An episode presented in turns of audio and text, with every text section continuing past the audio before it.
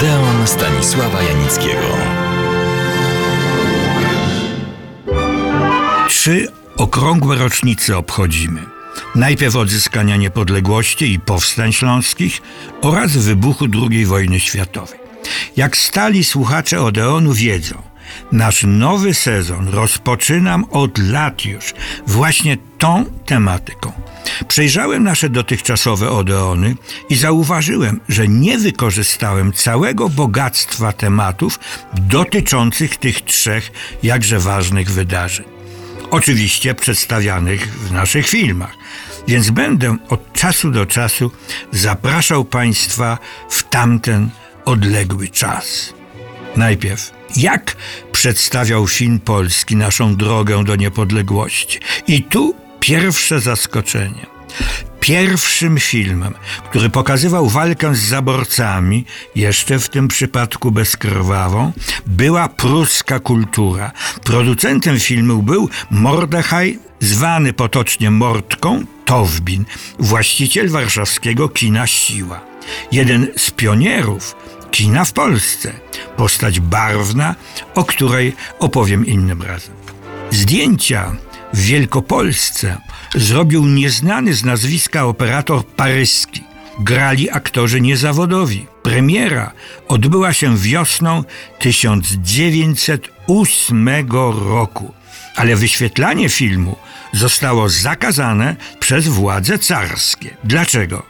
Przecież pokazano działalność niemieckich zaborców.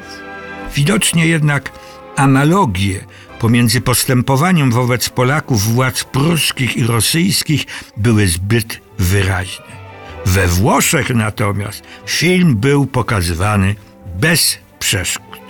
Wybitnym badaczom historii polskiego filmu, Markowi i Małgorzacie Hendrykowskim z Poznania, udało się odnaleźć w Paryżu jedyną zachowaną kopię pruskiej kultury. Było to wydarzenie niezwykłe i ważne również dlatego, że pruska kultura jest, uwaga, czwartym zrealizowanym polskim filmem fabularnym. Premiera miała miejsce w 1908 roku, na kilka miesięcy przed pojawieniem się na ekranach głośnej komedii Antoś po raz pierwszy w Warszawie. Na następny film o tematyce niepodległościowej widzowie musieli poczekać aż 8 lat. Tym razem był to film skierowany przeciwko zaborcom rosyjskim – ponieważ w czasie I wojny światowej Warszawę zajęły wojska niemieckie. Jego tytuł Ochrana Warszawska i jej tajemnice. Ponieważ nie sądzę, by wszyscy słuchacze Odeonu wiedzieli dokładnie, co to była ochrana, pozwolę sobie zacytować przedwojenną encyklopedię powszechną Gutenberga. A więc ochrana to osławiona policja tajna w przedrewolucyjnej Rosji, której działalność skierowana przeciwko żywiołom rewolucyjnym, a posługująca się wyrafinowanym systemem szpiegostwa i prowokacji, stała się jednym z ważnych współczynników upadu caratu. Koniec cytatu. Dla jasności dodam, że ruchy narodowościowe, w tym również polski, uznawane były przez władze carskie za szczególny żywioł rewolucyjny. Według relacji prasowych film składał się z sześciu części zatytułowanych następująco: Niepożądany gość, w walce o niepodległość, prokurator, w szponach żandarmerii, u oberpolicmajstra Meyera, manewr naczelnika ochrany i zasłużona kara. Pierwowzorem głównego bohatera filmu, Prozierowa, był autentyczny naczelnik warszawskiej ochrany Zawarzin.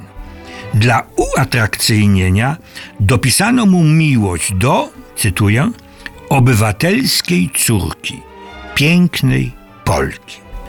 Prozierowa grał Kazimierz Junosza-Stępowski, najwybitniejszy aktor polskiego kina oraz jeden z największych mistrzów sceny. Jako piękna Polka wystąpiła Halina Bruczówna, największa i najpopularniejsza aktorka polskiego dawnego kina. Opowiem o niej kiedyś, bo jej role i życie warte są tego.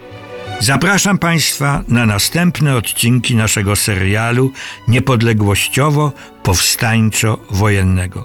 Za tydzień znajdziemy się jednak w górskiej krynicy z pewnego określonego i ważnego powodu. Więc do usłyszenia za tydzień. Oczywiście w Odeonie.